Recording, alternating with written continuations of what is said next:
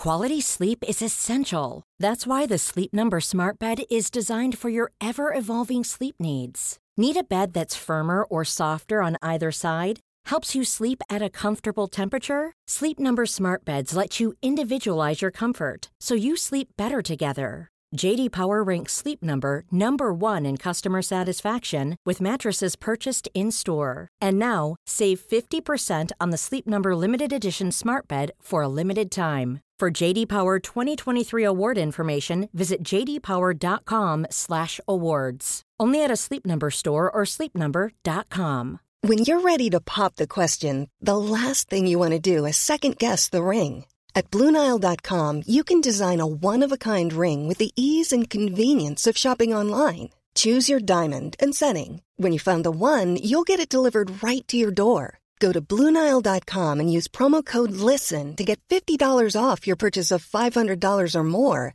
That's code LISTEN at BlueNile.com for $50 off your purchase. BlueNile.com code LISTEN.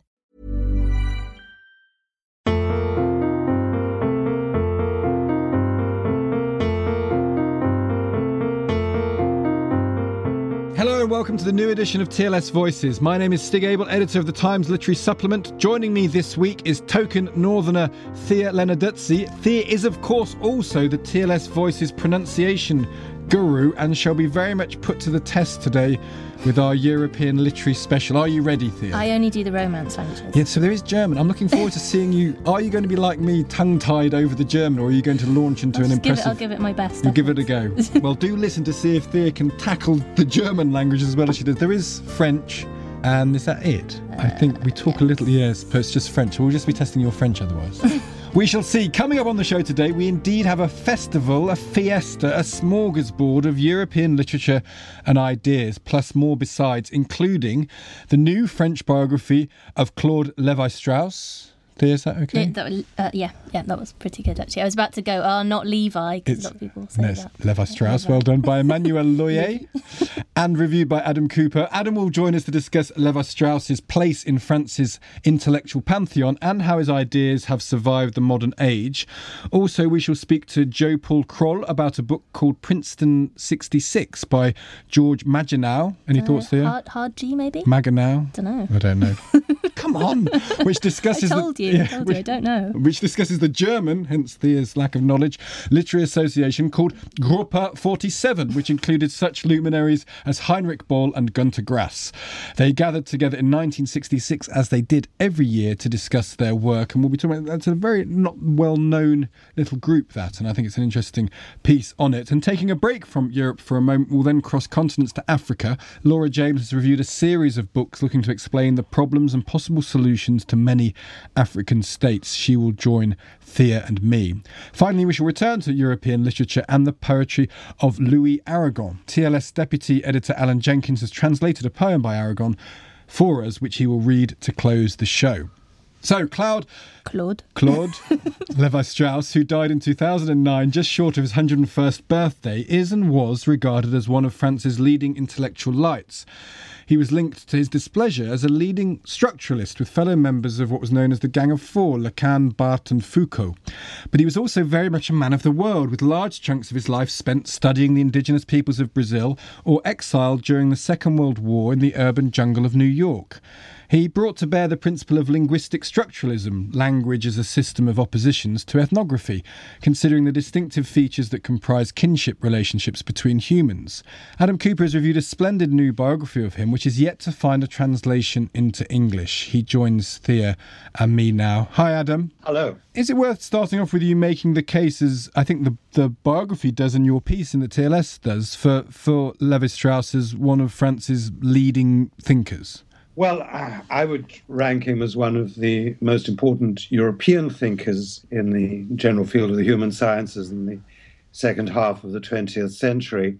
He's a person who really unified two very large fields of um, uh, ethnography or anthropology and linguistics and try to bring, uh, try to form a, a new paradigm, a new way of thinking about how in different um, cultural traditions, ideas are formed, stories are told in ways that seem very specific, very culturally specific, but which, on a deeper interrogation, turn out to have very universal foundations, just as languages, although very diverse and very difficult to pronounce if you come from a different language background. thank you, thank you for that.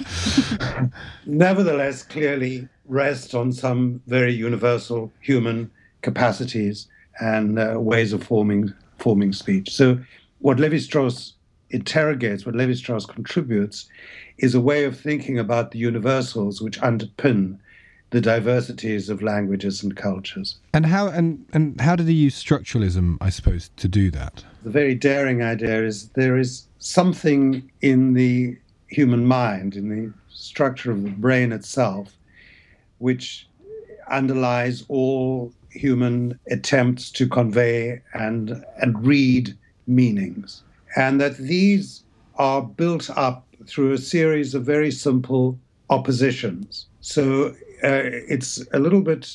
Some people have said like um, computer code, which are a series of zeros and ones. So it's a very simple, basic code underlies all the constructions of meaning in language and and in thought. This means that rather than looking for human for archetypes or universal ideas, what Levi Strauss is looking for are the universal building blocks, and these universal building blocks are a series of um, of oppositions. But he says, I mean, the, you refer to this as this sort of Cartesian first principle. Um, the original cultural rule was the incest taboo. So he did come to a position of a, of a that starts at least with a universal principle as well. Uh, you could argue, you could reformulate that in, in terms of, of, of an opposition, which is that the basic opposition on which all kinship systems are built is between the marriageable and the non marriageable. Okay. Uh, and why was that such a breakthrough? Was that never previously fully articulated as clearly as that? Well, it was sort of generally known that all human kinship systems embody quite strict incest taboos, although these might vary. But what Levi Strauss posits is that this idea, this, this, opposition between marriageable and marriage and, and unmarriageable, is actually the building block which structures all ways of thinking about relatives. And um, so, starting from there, the rest builds in a series of, of, of, of further oppositions, further um, structural structural codings. So, what he's found, what, what he thinks he's found, and what a lot of people believe that he did actually find, is the universal building blocks of all kinship systems. And the universal building block, he says, is this opposition between the marriageable and unmarriageable, the blood kin and the kin by marriage. From the life and from your review of the life, there's a very clear image of um, Levi Strauss as a man who sort of seems to tread the line between the grand ideas and the kind of down to earthliness, um, rummaging around flea markets and, and so on. I wonder if his love of the flea market is somehow tells us something about his way of working as well. I mean, he, he seemed to um, rummage through the work of his predecessors and then take certain bits from um, Marcel Mauss, for example, and he would then adapt their ideas for his own projects.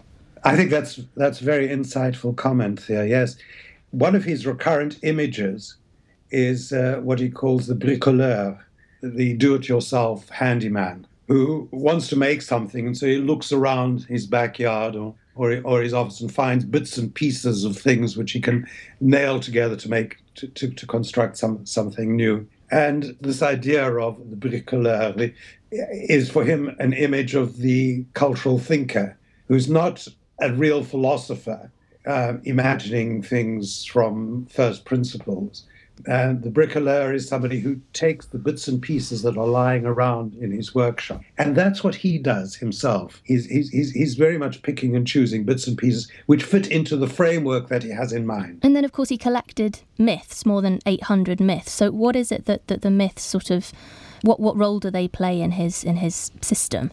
Well, myths have always been very um, important in um, anthropology and in, and, in classical studies and the European traditions of trying to understand other ways of life and other civilizations. Um, the idea being that myths somehow encapsulate uh, ideas, philosophies, mor- moralities, and also histories. And so they're a key to, to understanding other ways of life. I'm not sure I would agree entirely, but Levi Strauss buys that idea. So for him, myths are a key, uh, they're a crystallized version of, of the whole way of thinking of another civilization.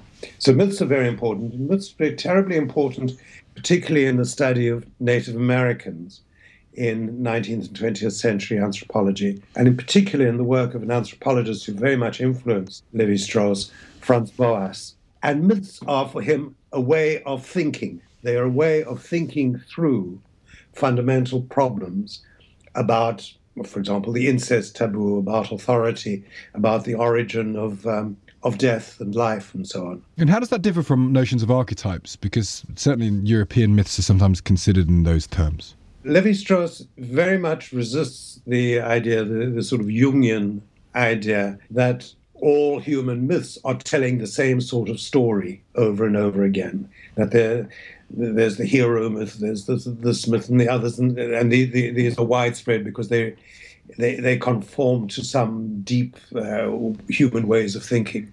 For Levi Strauss, it's not the content of the myth, but the way the myth thinks itself through a series of oppositions and, and dialectical uh, progression through a series of oppositions that is universal. So it's the way of thought that's universal, not the content.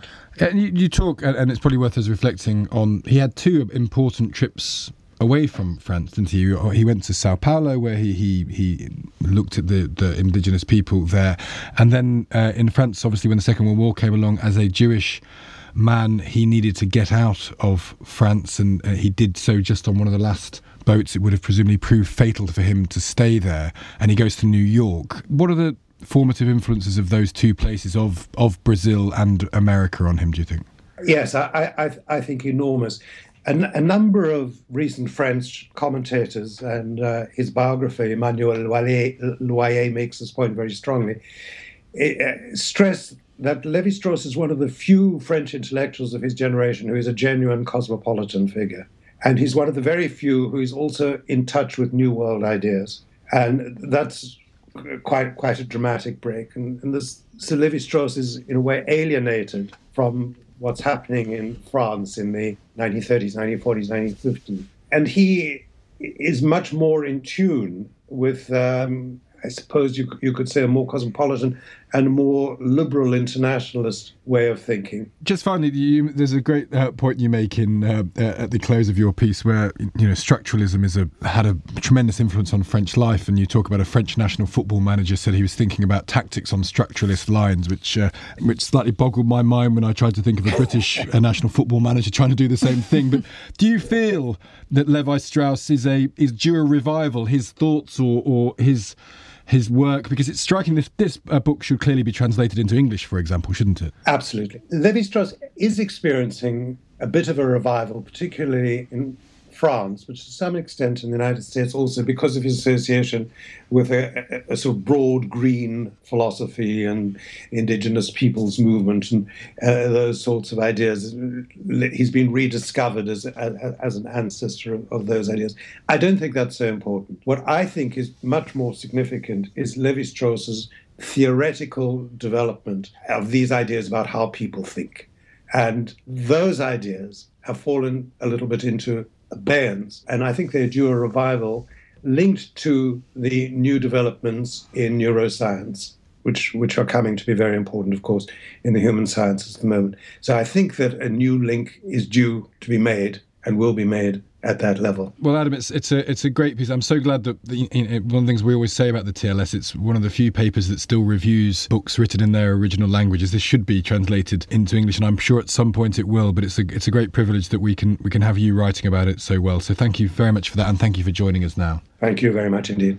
Fascinating guy, and you, you studied you studied French, didn't you? Is he a big figure? Did, He's a, is he a big figure in the pantheon? When well, actually, I came to Levi Strauss after I'd studied French, so it was when I was doing my MA because I was looking into food in, in the First World War, and so I read some Mary Douglas, and it was only through Mary Douglas, you know, the anthrop- anthropologist, that I then came to Levi Strauss, and I remember reading his mythologies, or at least some of them, mostly the raw and the cooked, and just working my way through page after page of you know these 800 mostly Native American mythologies about leopards and foxes and bits of pottery and and stuff, and just feeling like I didn't quite know what was going on. Did it feel um, like it was arch- arch- I mean, I don't use the term arch- archetypal. Did it feel like it was universal the, the things that you were looking at? Well, what you do find is that you read so many of them, and, and it's it's like Adam says in his piece. You you can read them in multiple ways, but the overall effect it's quite hypnotic.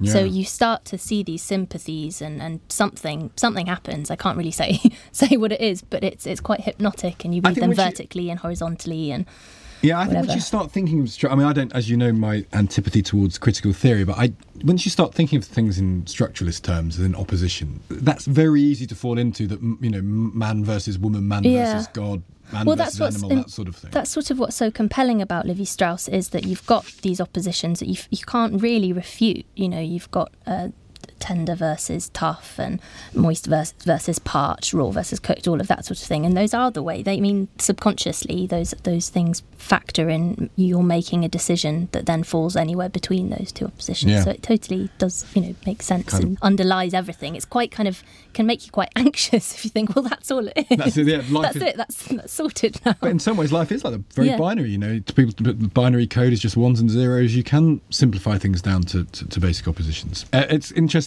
stuff. It's a really good piece, and it should be translated. It seems extraordinary that it's not. Well, I'm sure someone someone's listening who can who can make that happen. Yeah, get it translated. we shall stay in the realm of mid 20th century ideas. This time from Germany.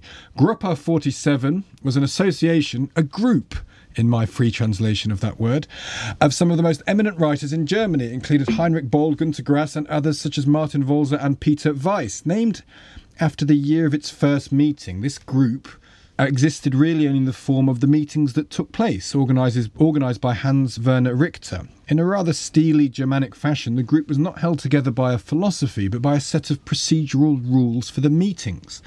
Authors had to read their work aloud to the group from what was called the electric chair, and discussions were not allowed to stray from the work at hand, which would then be considered in terms of its form and language.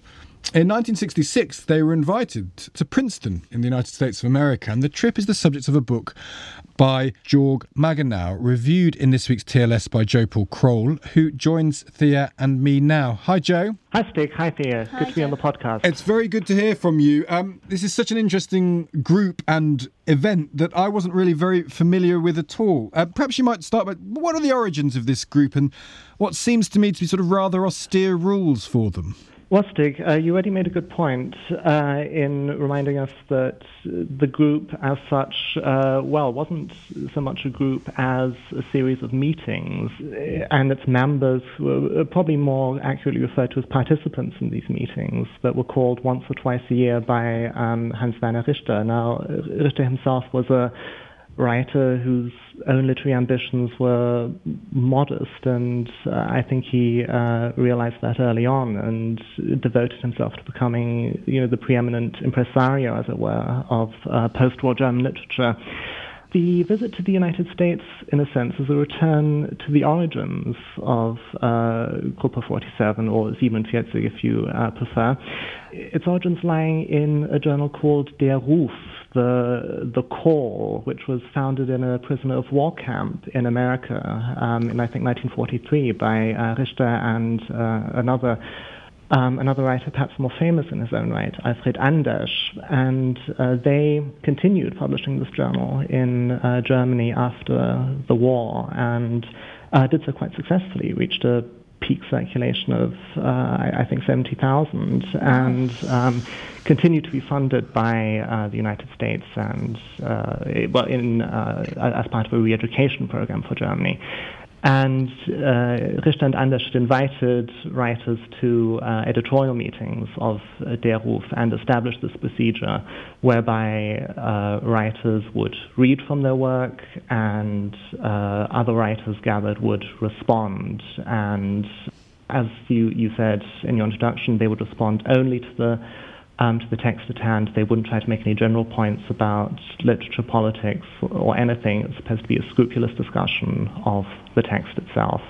That principle was then carried over um, into uh, Gruppe 47 when, um, when Richter left Der Ruf and uh, well, as it were, struck out on his own.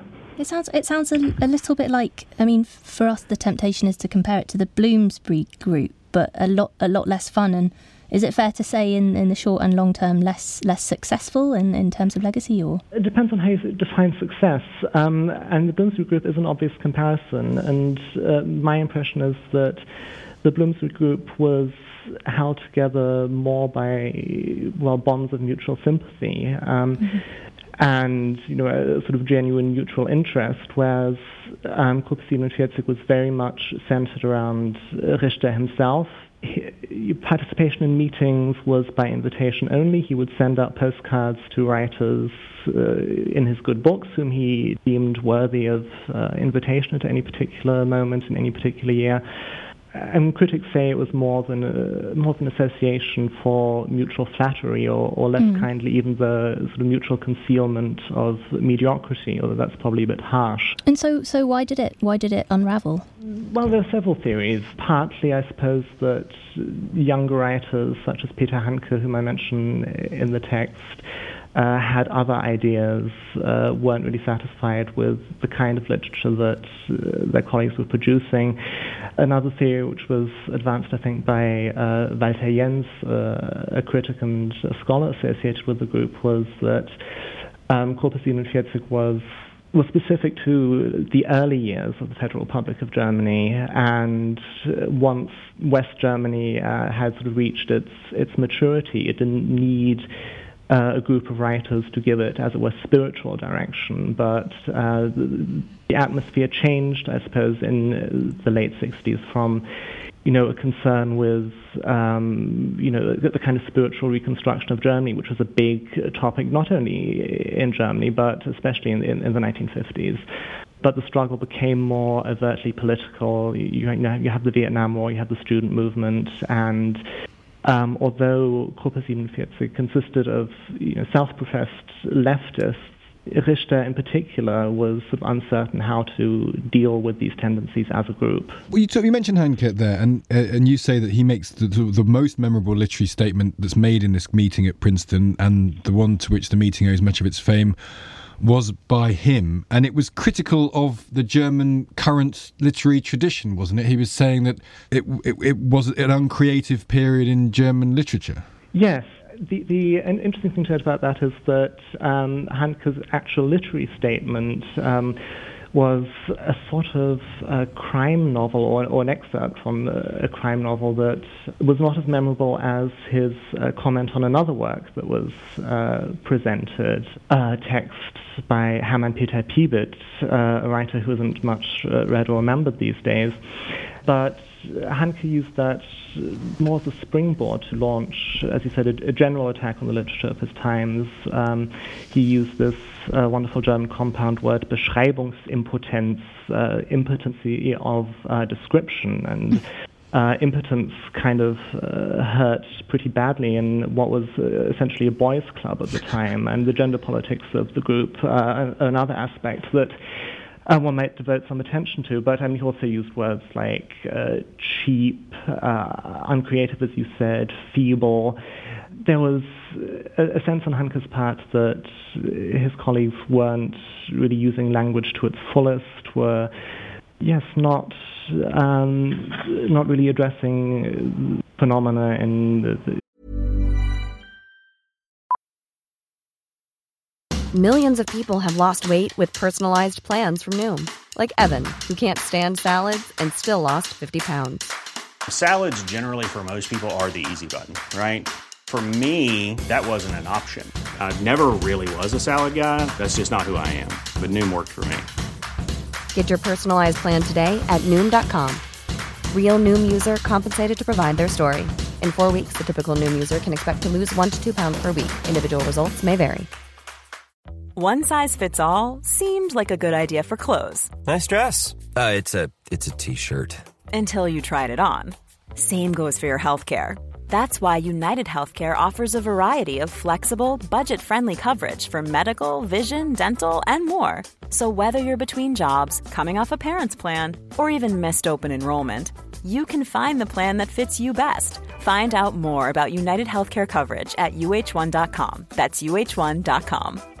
This is Paige, the co-host of Giggly Squad, and I want to tell you about a company that I've been loving, Olive and June. Olive and June gives you everything that you need for a salon quality manicure in one box. And if you break it down, it really comes out to $2 a manicure, which is absolutely insane. It's also so easy to get salon worthy nails at home with Olive and June. The difference between how your nails used to look when you did them yourself and now with the Mani system is a complete game changer. The best thing about Olive and June too is it's a quick dry, dries in about one minute, lasts for five days, and full coverage in up to one to two coats. Visit oliveandjune.com slash perfect Mani 20 for 20% off your first system. That's oliveandjune.com slash perfect Mani 20 for 20% off your first system. Amsterdam.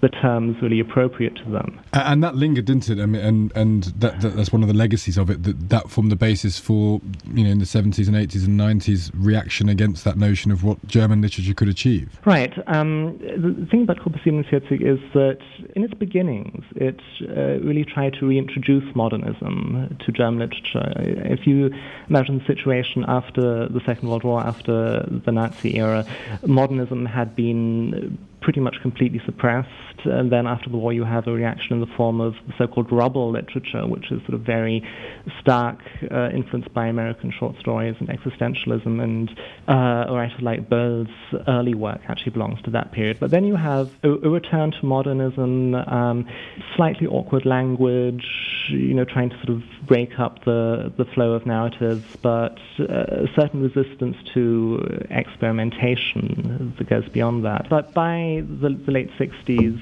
the group had hit something of a rut and had also established itself as the dominant force, but also as arbiters of taste in German literature. And a lot of younger writers, uh, including Handke, who's definitely among the youngest uh, participants, began to see it as something of a gerontocracy. Uh, Joe, it, it, um, I, would not heard very much about this uh, uh, group, but it's it's it's a very striking uh, piece. It sounds like a very interesting book, focusing on this one moment that says something rather significant about German literary culture in the post-war years. it is, and and the meeting in Princeton is definitely a, a, moment when this development came to a head. And Handke's inter- intervention was seen as a coup de grace, putting the, the group out of its misery, um, as it were. But um, it also cemented uh, the group's status as the official representatives of uh, German literature in America and uh, as such, it has uh, retained a certain sort of mystique, and you can actually uh, listen to the recordings of a lot of the um, readings on the Princeton University website if you look for them. I mean, uh, they are in German, but there's also some quite informative uh, textual material to read. Oh, lovely, Joe. Thank you so much uh, for the piece, and thank you for joining us now. You're welcome. It's been a pleasure. I wonder, you mentioned Bloomsbury. Here's a question for you. Is it ever profitable for authors to get together, or actually is writing just a solitary act that people should just get on and do rather than sit in a room and, and talk about? Well, it depends on whether you mean, I suppose, what what you what you mean in terms of what would you be getting out of the group? Well, Do you mean like a joint a joint work? Or? No, I mean sort of movement. I'm sort of suspicious maybe of movement, but maybe maybe Bloomsbury was a sort of place which fostered great creativity. Well, yes, and then you think of the Oulipo m- movement as well. Yeah, and, uh, and that gave us Georges Perec and Italo Calvino yeah. and people who we still read. And I suppose in a sense, if you're giving in that in that instance, if you're giving, um, if you're setting these constraints something comes out of that, and also you're you're bringing rivals together and that you know rivalry is a healthy thing and that can push people on more. And Doesn't then really you think feel, of didn't feel like that for this does it? When, when, no when, this felt slightly different. It, it did. It does feel slightly different. Slightly cruel and slightly sterile is uh, it's a really interesting piece but the, the notion of the group didn't feel like it yeah. was a sort of warm place of where a movement can develop. It felt more like sort of a, a place where literature was defined and argued over. Yeah, and I think the internal politics of the group are possibly the most interesting aspect of it.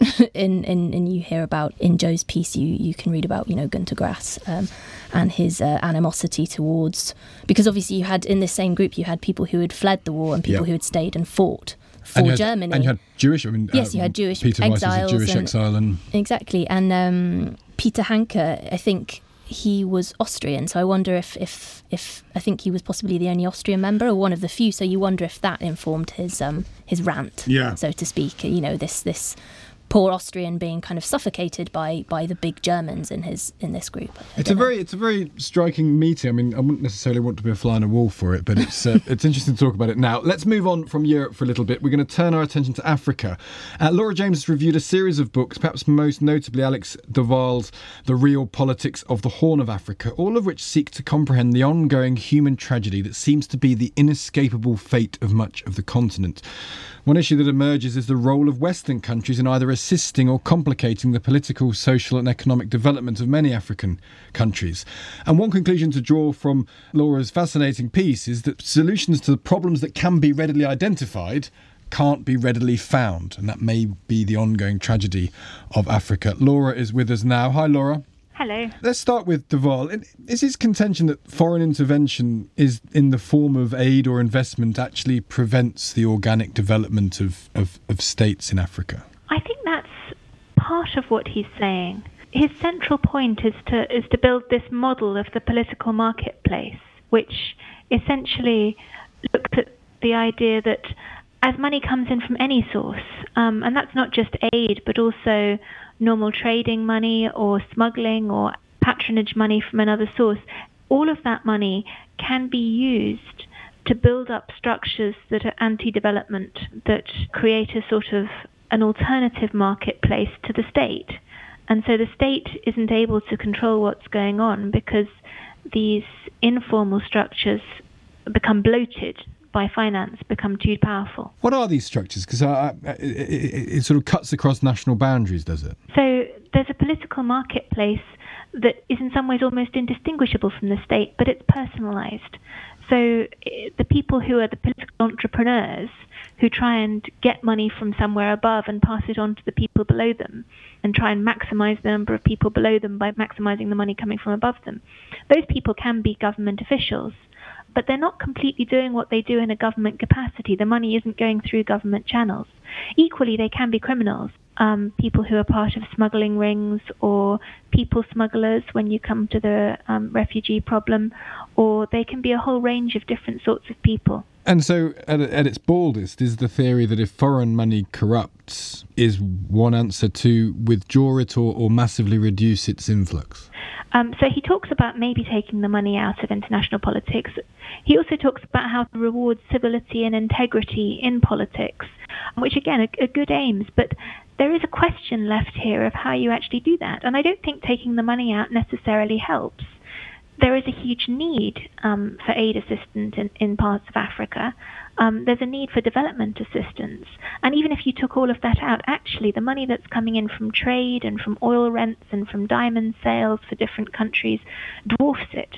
And that is the money that, that is driving these networks just as much, if not more. But a theory, I guess, exists, and I, um, I remember, I think Paul Theroux used to say this 10, 15 years ago, that um, ultimately a country can't stand on its own feet or a nation state can't develop itself if it's always having um, external either aid or investment. It needs to build itself up from within. But I suppose in a, in a globalized environment that we now live in, that's an impossibility anyway. You can't remove foreign investment or aid from an entire continent or part of a continent because that's not how the world works anymore. It's a tragedy for Africa and for some other countries across the world developing in a globalized world, and you can't turn back that clock. But development becomes much more difficult. And so that's this theory of, of extroversion that countries, um, and as I say, this has been discussed for, for at least 20 years, if not more, that countries have to turn outwards uh, just in the world that they're living in. And is there is there some slight optimism to be to be found in any of the in, in any of these books? You mentioned one, the volume edited by Pamela Aall and Chester Crocker. Yeah. Um, there's some talk of bridging gaps. Do, do any of them stand or? So the book, um, Minding the Gap, is sort of structurally designed to say what can the international community do, not whether it can do anything. So in that sense, it's sort of structurally optimistic. Um, and the contributions and the specific chapters do highlight more of the problems than, than the introductory sections. But on the other hand, they also do point out that sometimes uh, there have been cases where international assistance has helped with processes emphasis here is on uh, African and on local ownership of those processes. Uh, one of the things that, that I think is fascinating about your piece is you review a novel in these books, which is quite rare when, you, when you're looking at things like the issue of Africa. You review a novel, Borderlines, by Michela Wrong, who's a journalist, that takes as its subject that it's a territorial dispute between fictionalized African countries. Do you think fiction takes you any further? Uh, than than the other books you review, which are either collections of essays or, or, or monographs on, on the problems of Africa? I think that the fiction does two things. One is it shows the problem in a very vivid way. So um, some of the quotes, I think, from Michela Wrong's book, and she is also a good analyst. We shouldn't talk about the problem of Africa. There are many African countries that are doing extremely well um, in different respects, and although they have problems, they have problems in common with countries in other continents. But we're talking here about a specific set of African countries that can't seem to get out of a, an aid dependence trap. She just makes that very vivid. Um, she shows that, that it's a real problem, it's imminent, that people in Africa feel it. She gives, if you like, some of the African perspective in a way that people can understand, whereas there are certain African authors in, in the other edited volumes, but um, they're speaking academese, mm. uh, whereas Wrong gives ordinary people a voice. But you do say, I mean, it's a thinly fictionalized account, and that there are strong yeah. similarities with Eritrea, uh, Eritrea, the work that she's written, uh, that she's done on on Eritrea. So why do you, why do you think she chooses to create a fictional African country? Because I mean, the, the the worry is is that that somehow reinforces a tendency to to generalize about Africa, to sort of blur all the nations together, and and to think therefore that there is one key to fixing all of Africa. I think there's a risk of that. Um, in pretty much all of the books that have been written on Africa uh, or that people try to generalize about, she was writing about some things that are quite close to reality in some cases, and perhaps she wanted to, to distance herself enough that individuals might not feel to be, feel themselves to be identified. I think the book is much more interesting and readable if you go in thinking, okay, this is about Eritrea. Um, this is about a specific place actually mm. and a specific problem, and it's really vivid and we can look at it in a more kind of immediate way. Yeah, and I'm hoping that's uh, the result of all these books and, and your review because I, um, you know, it's not it's a problem that's not going away. And even as we talk about it now, of course, we generalise this is the problem of Africa, and it's and yes. in some ways that contributes to it feeling even more in, intractable, doesn't it? Because it, it, feels like we're saying this is an entire continent's problem when it's it's yes. more complicated than that. And it's not really. It's actually not a cultural problem for one thing, it's not just one problem. There are lots of reasons why aid doesn't work in Africa and elsewhere. The particular one that we're talking about here that Alex de Waal identifies and has some resonance with a lot of other books that have been written on, on Africa and elsewhere, it's a structural problem, not a cultural problem. It's the problem of money coming in without accountability, of local organizations being accountable above um, and often above in a cross border way, rather than being accountable to the people below them. How interesting. Laura, thank you so much for joining us uh, uh, today, and thank you very much for the piece as well. It was a pleasure to talk to you. Thank Thanks, you. Thank you, Laura. Bye. This also links into the refugee problem, which we didn't have time to, to go into, but you know, from the Middle East and Africa, we may be seeing one of the great global migration movements. And it's very hard to see how that's going to change in the next 20 years. As, as Africa becomes more closely connected to everything, it becomes more closely connected to other countries, and therefore there'll be more movement within, between people. And, and whether there's a political will for that to happen, I think, is a very open question. That is almost all we have time for this week. Before we talk to Alan Jenkins, who's just sitting down now, and listen to his translation of a poem by Aragon, I'd like to thank our guests, Adam Kuper, Joe Kroll, and Laura James.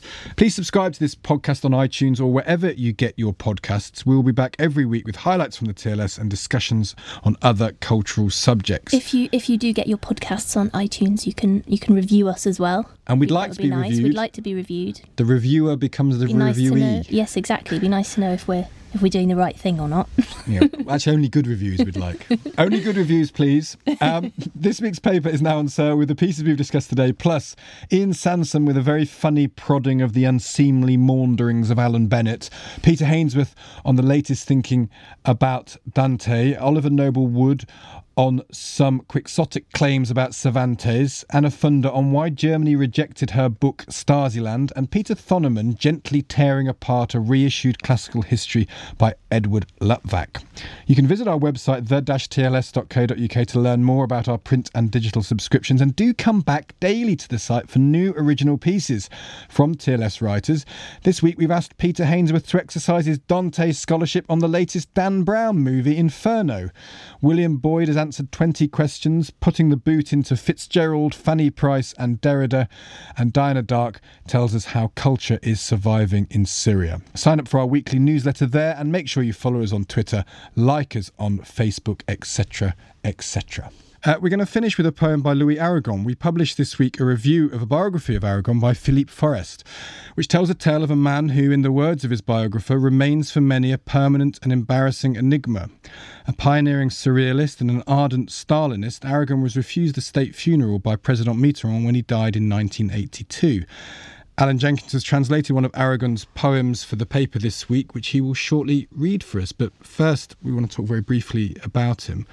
Alan, how do you think posterity and, and, the modern world should regard Aragon? Probably as one of the great love poets of the 20th century, and actually as a sort of re- as a realist novelist. He began as a surreal as a surrealist poet and a Dadaist. Um, but under the influence of Elsa Triolet, uh, the woman he met in the late 1920s, who was Jewish, Russian, and a very ardent communist, he became a communist too and became very committed to the French Communist Party. And under, as I say, the influence of Elsa and of communism, he began to write socialist realism, really. The war really made him, the Second World War. He was decorated for gallantry, in fact, in both wars. Uh, he was in the medical corps. And I don't think there are many French poets who were decorated for gallantry in both world wars. Uh, he was a very brave man, and he was extremely active in the resistance in the Second World War. He and Elsa went into the unoccupied zone in the south of France. They lived in Nice for most of the war, but they made many trips to Paris. And it was mainly um, Aragon's organizational abilities that came to the fore in this time.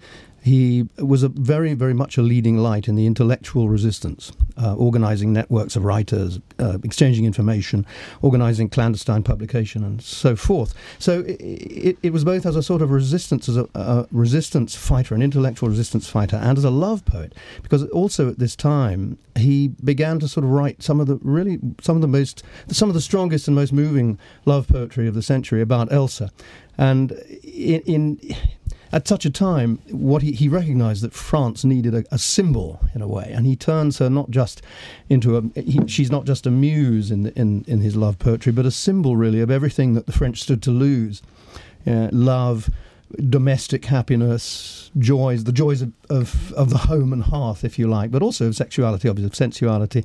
So she becomes a kind of tremendous symbol of freedom and of, and of, of the p- potential for the French again to kind of start enjoying life during during the miserable and terrible and hellish period of the occupation and the Second World War. And do you think his you don't necessarily get that sense of a figure to be celebrated because there is this suspicion around him because of the Stalinism. Do you think he's unfairly treated as a result of that that political position well, he got yeah, into? No, undoubtedly he was quite a slavish Stalinist. That's the problem. He was sort of completely unrepentant and unreconstructed long after the kind of uh, you, you know the, the the discoveries of the 1950s and 60s. He he refused really to, to repent and recant any of that Stalinism. So I think that, that has, has given him a very, very difficult time indeed in France and in intellectual circles. Is he easy to translate? No one's easy to translate. um, but he did, during the war, as I say, he, he, he wrote two, two really extraordinary books, or published two extraordinary books, um, both very much putting Elsa Triolet at the center um, of his universe. One was called Le Crève-Cœur, the other Les Yeux d'Elsa.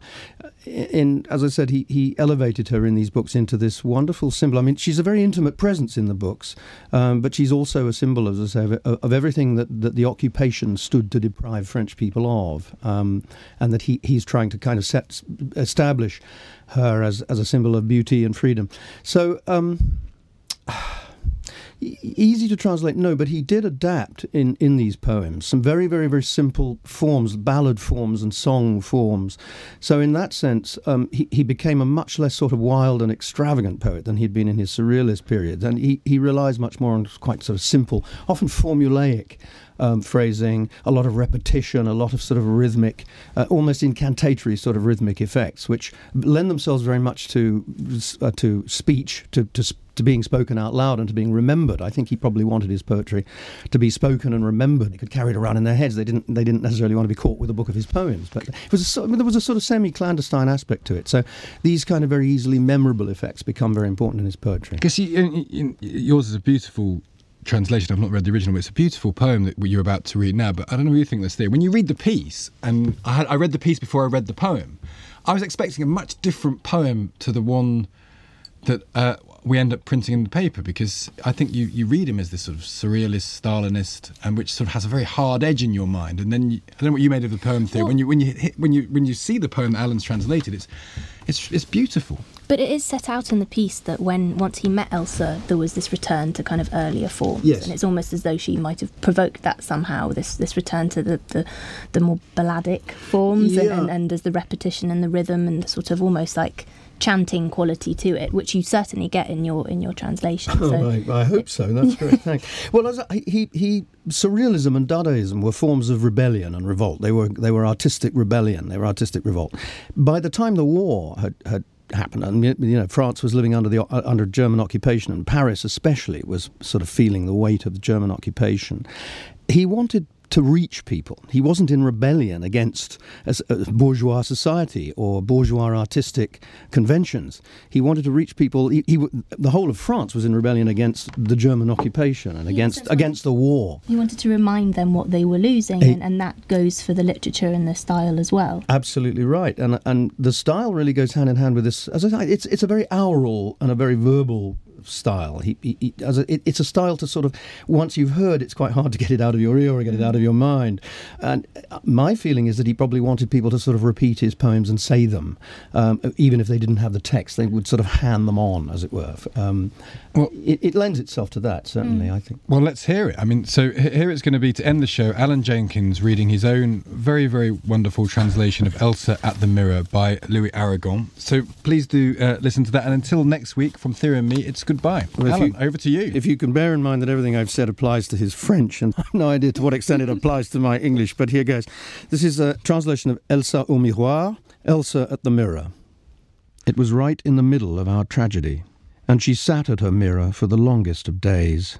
She brushed her golden hair. I seemed to see her patient hands subdue a blaze. It was right in the middle of our tragedy. She sat at her mirror for the longest of days. She brushed her golden hair, and it seemed to be, it was right in the middle of our tragedy, a harp she was playing, her heart not in that melody, as she sat at her mirror all that longest of days. She brushed her golden hair, and I'd have said she was torturing for the hell of it her memory as she sat at her mirror all that longest of days, and rekindled the never ending flowers of the blaze, without saying what another woman in her place would have said. She was torturing her memory for the hell of it, right in the middle of our tragedy. The world looked like that accursed mirror. The brush parted flames of watered silk, and those flames lit up corners of my memory.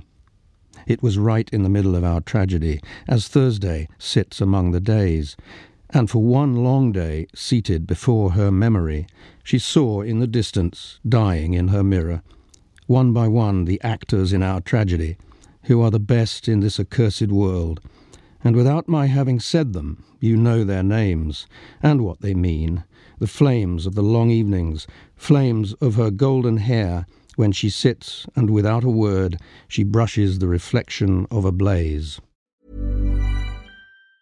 Hi, I'm Daniel, founder of Pretty Litter. Did you know cats tend to hide symptoms of sickness and pain? I learned this the hard way after losing my cat, Gingy. So I created Pretty Litter, a health monitoring litter that helps detect early signs of illness by changing colors, saving you money and potentially your cat's life. Pretty Litter is veterinarian developed, and it's the easiest way to keep tabs on your fur baby's health right at home. Go to prettylitter.com and use code ACAST for 20% off your first order and a free cat toy. Terms and conditions apply. See site for details. Even when we're on a budget, we still deserve nice things.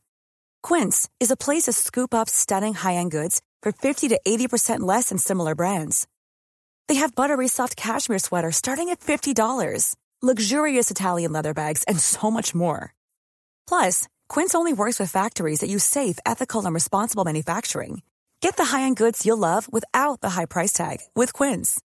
Go to quince.com/style for free shipping and 365-day returns.